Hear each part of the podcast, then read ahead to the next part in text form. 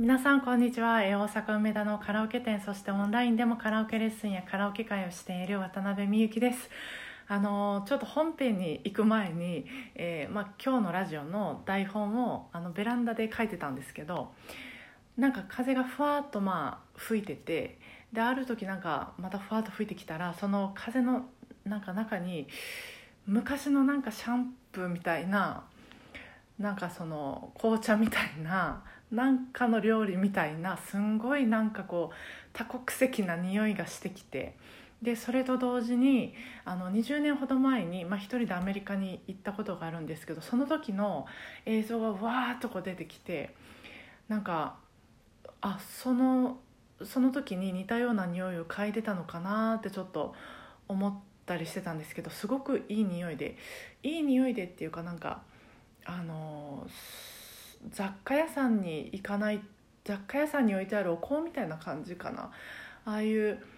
ちょっとこういつもと違った世界に行けたような気持ちになって風も気持ちよくってとても あのいいベランダタイムだったんですけど今日は生まれて初めての民泊に民泊に行ってきました。正式名称は、えーと、国立民族学博物館といって、ま、吹田市の、えー太陽の塔の近くにあるんですけど、えーまあ、私はその人間そもそも人間っていうものに興味があるのでいろんな時代のいろんな国の文化に興味があるんですけど別にそんなこと伝えてなくてもあの民泊って面白いところがあるっていうのを教えてもらっててなのでそのもう行くって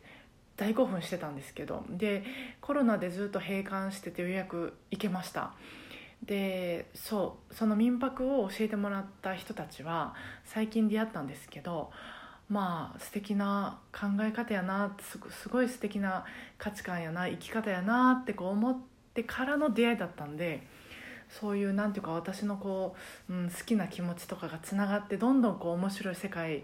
えー旅してるみたいな感じになってそういう風に感じられてすごくまあ嬉しかったんです。でまあ肝心な民泊の感想なんですけど1時間ぐらいはいたんですけど全体の2割も見れてなくってなのですごくこう雑な 感想になってしまいますがあの、まあ、アフリカで誕生したって言われてるそのホモ・サピエンスが、まあ、いろんな大陸へ移動してねあの人間人類がまあ広がっていったっていう言われてるその壮大な、まあ、移動のこと移動、まあ、旅の道のりのことを、まあ、グレートジャーニーって言われてますけどもそういうその移動しどこをどう移動したかとかその移動してる時のその航海の技術とか使ってた道具とか、まあ、そういうのが展示されてたりあとすごく大きな地図で、えーまあ、その様子を感じられたりしてその移動してる、まあ、人間が感じてるであろうそのなんていうか、まあ、私がその見たのはオセアニアの地域だったので暑さとか湿度とかなんか